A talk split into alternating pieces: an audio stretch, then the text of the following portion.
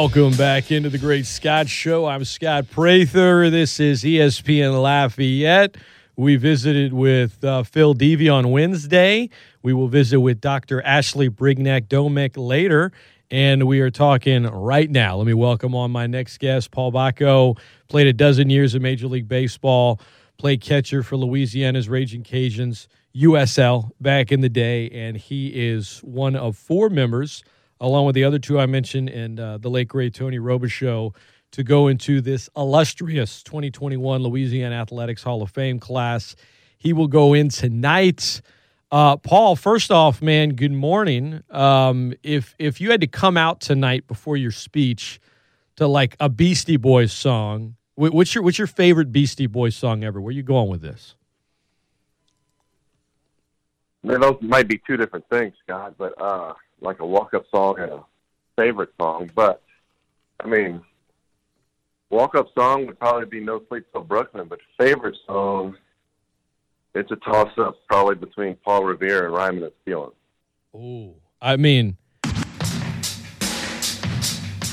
you bring in the like Led Zeppelin in the background, and you start with Rhymin and Stealing, Alibaba and the Forty Thieves. See, like you, I've I've figured a man of your age, and you're a young man but I, I knew that you would know some old Beastie Boys stuff. Like I'll ask some of the younger cats I have on, or like some on the current UL football team, and like they have no idea. Like Billy Napier, he's like, oh, sabotage all day. But the players are like, I have no idea who the Beastie Boys are. So you know, yeah, it's it's it's a generational thing for sure, right?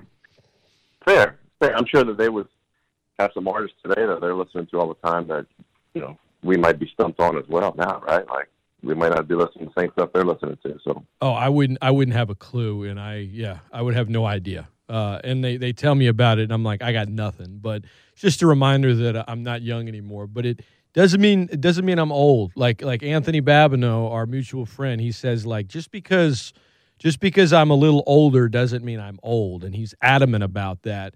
I know he had a milestone birthday not that long ago, and uh, and you might have one coming up. But speaking of milestones, Paul, first off, man, congratulations, uh, Louisiana Raging Cajuns Hall of Fame. You being a kid that that grew up in Lafayette, played for UL. Like, what when you got that call? What was uh, what was going through your mind?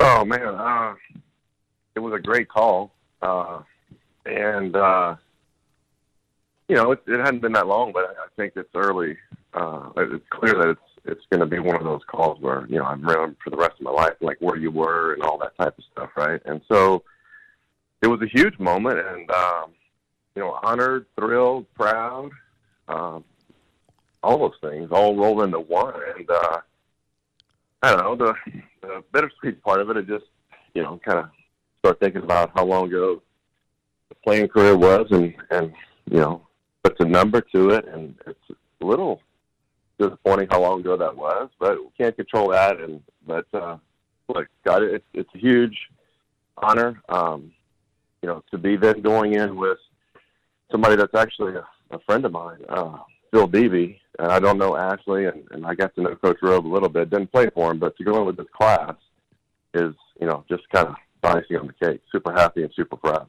Yeah, man. Well, it's awesome. And uh, when you see Phil tonight, tell him to show you an old YouTube video of him as a teenager in Canada at a Beastie Boys concert. It's like, you know what it is. Like I, I feel like Paul and I and, and this I love Phil. I feel like somebody could have looked at you in high school and been like, okay, he's he's gonna play college ball.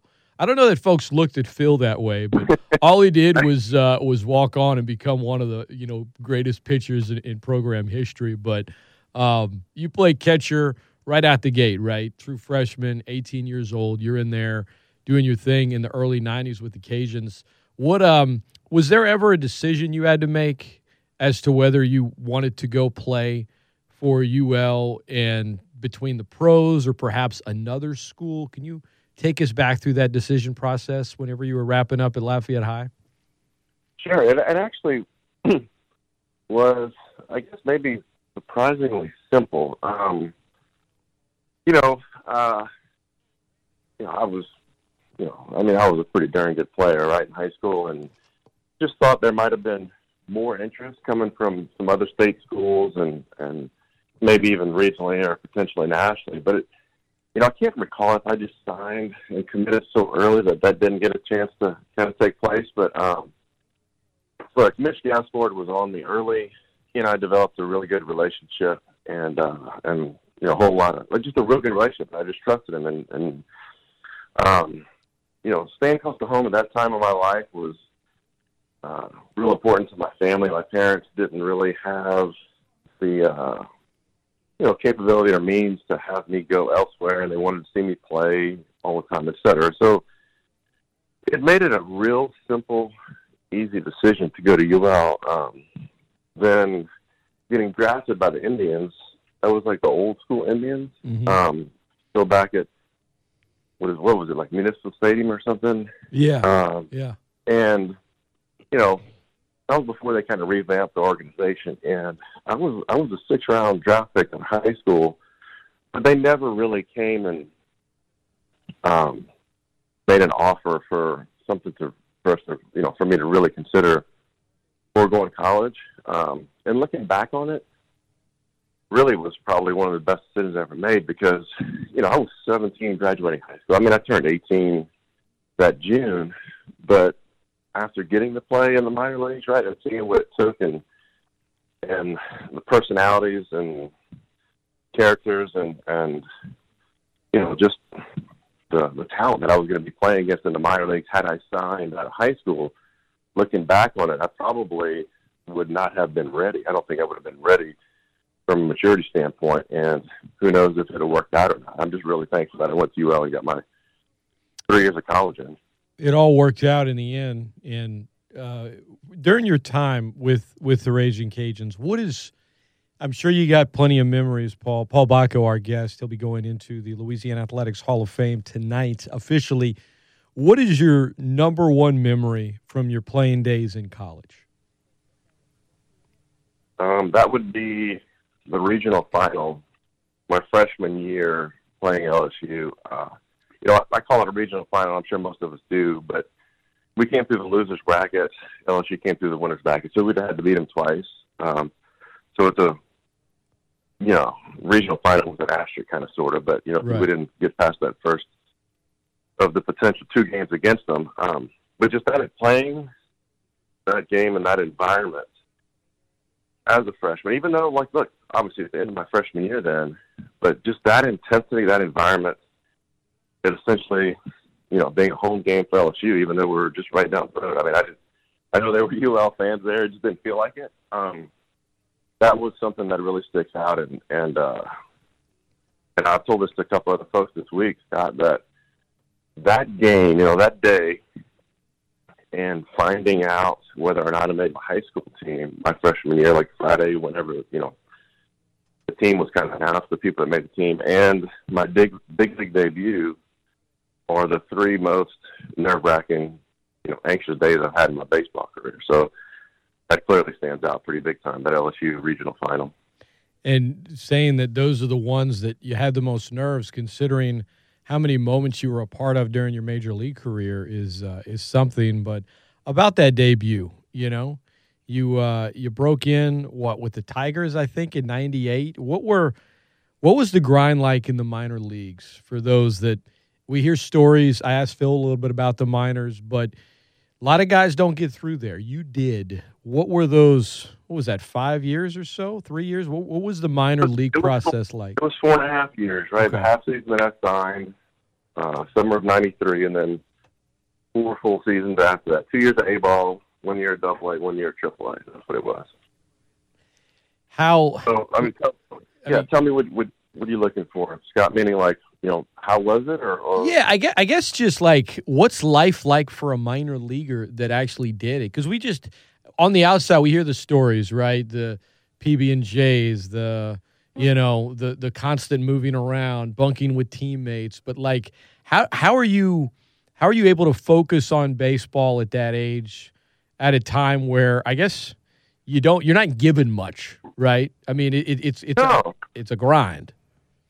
no. I mean, looking back on it, uh, I mean it was very easy to focus on it. To be honest, I mean, like yeah, some of the logistics were uh, pretty tough to deal with at the time. Meaning, you know, getting flown out to Billings, Montana and you know, I don't just get I don't know, getting in a cab or something and going to the field, and then just really being on your own is, a, I think, just barely turned 21 year old young man, and just saying, you know, go get them, find a place to live, get your whole world together, and just make sure you're on time at the ballpark for you know practice and games. Once we got our living arrangements set up and found a place to live, uh, everything was simple, just baseball. And, and looking back on it, um, honestly, it, this this is going to sound probably strange uh, to some, but the minor leagues was actually more fun uh, than the big leagues wow. in, in a few different levels. Um, it was just truly, it was just less distraction, and it was it was just us teammates. There was no media. The uh, it just you just played, and you got to know your teammates. You were on buses and and motels instead of hotels. You had a roommate, and we seemed to all just kind of hang out more so as a team. Like maybe five of us, ten of us, hanging out in a in a particular hotel room. Whereas once you get to the big leagues, everybody's got their own room. Everybody's kind of doing their own thing, and very soon thereafter, it becomes, you know, I, I say a job. It's that's a job in quotes, right? I mean, it was kind of a, a dream job, clearly, but the minor leagues was was just so much fun. Um, and just much more of a pure baseball experience than the big leagues was. And uh, hopefully, I'm I'm kind of giving you some color to where you can understand it. Sure. Yeah. But yeah, yeah, absolutely. You know, that's that's really kind of what it was. Um, you know, and, and some of the old school minor league movies aren't that far off. You know, I mean, some of it's a little bit of a stretch here and there, but uh, you know, Bull Durham's not not that far off of, of my reality in the minor leagues. Is that your what's your favorite baseball movie? Oh, I'd say yeah, Bull Durham with Field of Dreams probably close second. Gotcha. Paul Bako is our guest. I'm Scott Prather. This is ESPN Lafayette. Paul Bako going into the Louisiana Athletics Hall of Fame class tonight. Was there? This is the last minor league question for you, Paul. Did you ever have a doubt in your mind that you were going to make it to the majors, or did you always know I'm going to be there? Oh man, yes. Uh, no, for sure. Doubt. Um, doubt wasn't something that I battled, but when you're out, you know, when you're in the minor leagues and you're working hard and trying to do the best you can, and you know, the answer is yes. I, I had some doubts. I didn't always think I was going to make it. Um, one particular example is after having a really good, like, kind of like short season All Star caliber rookie ball year. Um, they sent me. They, I skipped low A ball and went to high A. Right, there was even talk about me going straight to Double A. Went to high A in the Carolina League, and I did have a little bit of like looking back at back trouble. I had I was kind of battling a sore back for a decent part of the year. But Scott, I hit 204 full season baseball uh, you know, first year, first full season, and uh, and you hit 204 in the minor leagues, and there's definitely some some doubt creeping in, right? I mean, it, it was just a it just open my eyes big time to just realize how tough it was, and uh, for whatever reason, um, you know, maybe it was a little healthier the next year. Maybe I made some adjustments, maybe a combination thereof, but went back to the same city, same team, and turned things around, had a good year, and kind of springboarded from there. So I think once I got past that and uh, and got to Double A, and you know playing with a, a with and, a, and against a couple of guys here and there that had been to the big leagues, and realized that I could I could compete and play with them, then it, it I realized that it was much more realistic, and uh, and if I kept plugging plugging away and, and working hard, I should, you know, ultimately get there, if just for a day or a week or what have you, right? And then just kind of keep pushing and pushing, and, and things really worked out uh, to be able to stick up there for a while. Paul Bako, I get. Yeah, I, I, wow. I mean, 11 different major league uniforms you wore. Uh, you were in the postseason on four different occasions. You played what a dozen years in uh, in the big leagues, and I guess before this isn't so much a, a, a, baseball question in terms of playing the sport as much as sort of living it. When did you like? When did you get married and have kids? Uh, and and how How difficult is that for a major leaguer that has to move around as, as much as you did? Well, that's really good question. So, yeah, that made it really difficult um, towards the end when when my kids were in school and and not knowing where we were going to be the next year, right? Not able to put them in school in that particular city because we didn't know where we were going to be the next year. So yeah, my, my wife and I, Lori and I, met in high school and started dating right at the end of my high school senior year. And um, she started off at LSU, eventually transferred to UL, and we dated all through college, got married, and and uh, when I was an A ball, and so she's been with me the whole ride. Um, our daughter's our oldest. She was born, just what is it, a month, maybe two months before my big league debut. So her whole childhood was me playing in the big leagues until she was like 12, right? And um, and the end, Scott, like the end meaning, you know, 2007, 8, and 9, when Abby, our oldest, was in Chuck, I don't know what is what grade was, but like you know, middle school, uh-huh. and our son was in elementary school, and them being here for the you know for the duration of the school year, with with a few extended kind of visits, it just became really tough. And um, and had I had a little bit more stability, meaning, you know, maybe was able to sign a two year deal here and there, or or been in a city multiple years, multiple seasons Possibly, to probably could have probably extended it, um, you know, another year or two, but it just got uh, it got pretty taxing to be away and just that whole lifestyle. Kind of, you know, a lot of sacrifice involved, and it was just kind of kind of time to turn the page on it and and uh, establish some roots and, and some family time. I guess that that probably made retirement a, a little bit easier in terms of the decision I'm sure it's not easy to leave the game behind as a player, but you know, playing for a lot of different franchises, you never spent more. You spent two seasons in a couple of places. Um, yep. You know, Greg Maddux speaks glowingly of you. Um, you know, most of your teammates that you ever had, and a lot of the pitchers do. Why? Why do you feel like you were never able to sign that multi-year contract where you were able to just kind of stay rooted in one place for a team that's like, look, we're not trading you. We want you to sort of anchor this catcher position for years? Well, um, you know, ultimately the bottom line was my offense wasn't enough to for a team to really commit to me. So while I was really good behind the plate and, and really good handling a pitching staff, you know, that's that's kind of sort of a, a commodity in the big leagues, right? I mean, that's replaceable.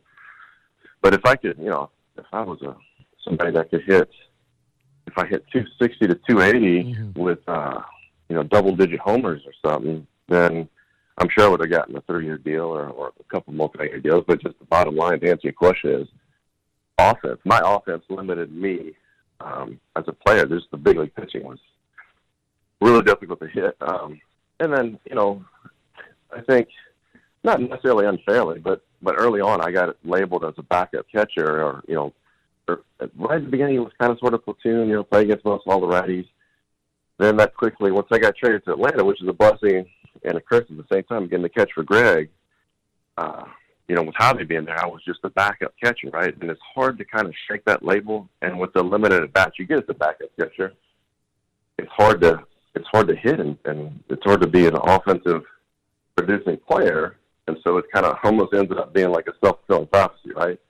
You get 150 at bats a year, pretty difficult to hit 300 like that. Right? Yeah, There's yeah. only one guy that really stood out, and at least in my era, that was able to do that, and it was a former teammate of mine, Mike Redmond, who was, you know, really good offensively and very sporadic playing time.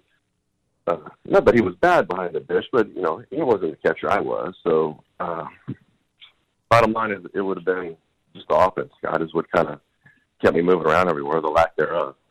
Paul Bako, our guest, you played with some great players. I mean, all time greats, whether it be a Ken Griffey Jr., mentioned Greg Maddux. I could go on and on. Who's the best player you ever played with? Um, it's a very good question. Somebody just asked me this yesterday, and it, and it stumped me. So I, I'm glad I had a little bit of time to think about it. Um, I go back to somebody who's not in the Hall of Fame yet, and um, for a five to ten year period of time, I thought Andruw Jones was the best player in baseball because of what he did in center field, you know, and at the plate. Um, and it it might sound a little wacky considering Chipper's No. on that team, right? And and, uh, and Ken Griffey Jr. that I played with later. Um, but Andruw, you know, he took away a huge part of the field from from the other team's offense uh, just by how much ground he covered in center, and he was hitting 30, 40 homers a year. Um, just really, really a freak of nature there. Um, Ken Griffey Jr., I would say, probably the best player, you know, generational player that I played with. Um, I played with Junior in the back end of his career, uh, so where he wasn't Ken Griffey Jr. Right? Right. He was he was towards the end, but as far as he's probably the best best player. And then I had the the privilege of seeing Joey Votto play every day his his rookie year in 2008, and he's turned out to be a really really good one. Who's probably under the radar for most. And had he been in a, in a bigger market, Uh huh. he'd be having like TV commercials and stuff, you know, national TV commercials and stuff. Probably, he's he's a really good player. Paul Bako, I guess you played for uh, of some of the teams you played for. You did play for Houston. You did play for Atlanta. You just referenced Andruw Jones. What um, do you have a, a rooting interest in this World Series? Like, what are your thoughts on this one? Tied up one game to one right now. I do. Let me back up a second, and maybe it's because it was just earlier, but Jeff Bagwell was a really good player. I mean, like a real like for a first baseman, uh, he was a really well-rounded player. I mean, like he could steal a base for you. He was really good at first base, and really the offense speak for itself. And he was a phenomenal teammate. Um, I think he deserves some mention and one of the all-time greats that I played with. But I this World Series is very interesting to me. Um, I played for both organizations and I actually played for both against each other in, in various years of the playoffs. Um, 2001, I was very, you know, I was fortunate to get to play the whole first round of the playoffs when we swept the Braves, excuse me, swept the Astros with the Braves because Javi was hurt and uh, actually got to hit, got to hit a home run um, in the clinching game of game three of the NLDS, I think, and that was like two days um, prior to my son being born here in, in Lafayette, which I was able to make it back for. Just a really wild, kind of special time in our family's lives. That was, you know, a couple months after 9/11 had happened. Uh, but, um, you know, had had Dusty Baker not, if he weren't the manager of the Astros right now, it would just be a coin toss for me, and I wouldn't necessarily care which which organization won. But I'm rooting for Dusty big time, um, and hope he gets to win this World Series. He, uh, I feel like he he's not necessarily owed one, but I feel like he deserves one. Mm-hmm. Um, I think that I honestly think that he's the best manager I played for, and I and I did play for him and Bobby Cox, but I, uh, no offense to Bobby, and uh, I just think Dusty's just a better manager um, and has done the most with the least a few times, whereas Bobby just had a dynasty, right? That he was just essentially just driving a you know steering a big ship that was a that was a dynasty, and Dusty's never really had that privilege. So I hope he wins this one. Yeah, or maybe should have been a dynasty. I guess a dynasty in the NL. Always felt like they they should have won more. Um, and Look, I'm, I'm glad you said that's not something I could say, right? But I, I, I hear what you're saying completely. Yeah. That they won, I think, 14. I was I was part of those 14 division titles in a row, it's wild. and what, one World Series out of that. Is that correct? That's right. Yep. Yeah. So I hear what you're saying, and Yeah. I think I agree with it. The uh, the Cubs. You know, your time there. I've asked you about the Bartman game. I mean, is there just uh, is that the craziest moment of your career? Because baseball is full of craziness, and uh, but that one, man, that night, that's it's not as infamous as it once was since the Cubs have you know finally finally broke through years back. But man, I, I just I remember I was in college at the time. I think I was a senior, and I'm just sitting there watching. Just I couldn't. I I was like I, I can't believe it, and yet I can because this is Wrigley. This is the Cubs. This would happen. Well, I didn't know that that moment was going to be the craziest moment or, or what have you, wildest. But, you know, what happened from then on for the next 20 minutes or whatever it was, for us to go from up three nothing to down eight to three or whatever the heck it was um, was the yeah the, the wildest happening and uh, definitely most infamous happening I've ever been a part of. Um, you know when when that happened, you know I couldn't tell from where I was, and and we didn't have replays to see at Wrigley, right? Um, I, I couldn't tell really what happened with Moises and the and Bartman's glove, et cetera. But um, you know, after that half inning, and then after we lose the game, and then after, I mean, even that night, really hard going to sleep. I mean, it was, and then we lose game seven, and that took that took some years to shake the the memory or, or just of not thinking about that a couple times a day. It took some time, and uh, and time heals everything, right? And and then you know, with the Cubs winning, what was it, five years ago? Yeah. Um, that definitely helped kind of really, really put that behind all of us, I'm sure. Paul Bako has been our guest. Paul, I I know you've got tons of stories. I feel like I could talk to you all day, um, but I know you've also got some things you need to tend to. So I'm going to let you run, man. But um, all the best. Congratulations on the Hall of Fame. Very deserving. Enjoy the moment uh, tonight, and um, you know, uh, it, it, you can always win a crowd over by just telling a joke about Phil Devey. So if you slip one in there, you know, I feel like it could ease everyone up. But uh, yeah, man, I, I really appreciate it, dude. And I love I'd love to have you on again sometime in the future, man, because uh, anybody that plays a lot of time in the majors, like I I don't I'll be honest, I don't watch as much Major League Baseball as I do other sports. And yet I've read more books about Major League Baseball than other sports because like nonfiction, right? Like firsthand because I, I just I love the stories. I love the idea of sort of that clubhouse and what happens in the day to day life of a baseball player. So I don't know that you have any interest in writing a book, but if you did, I would I would read it cover to cover. I promise you that. Wow. All right. So we would at least sell one copy, huh? One, one, one. I mean, all right, I'll give it some consideration then. Perfect. Yeah. Done, done. I'll be your copywriter, and then uh, you know if you need someone to just read the audio of it, they'd probably prefer you. But I, I do some voiceover stuff on the side, so I'll do it pro bono. Perfect.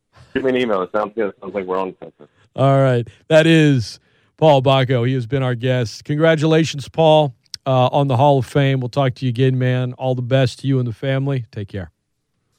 Thank you, Scott. I appreciate it. You got it. Ashley Brignac is next. Dr. Ashley Brignac Domek, Raging Cajun softball great. She's going in tonight as well. We'll talk to her right after this. It's the Great Scott Show, ESPN Lafayette.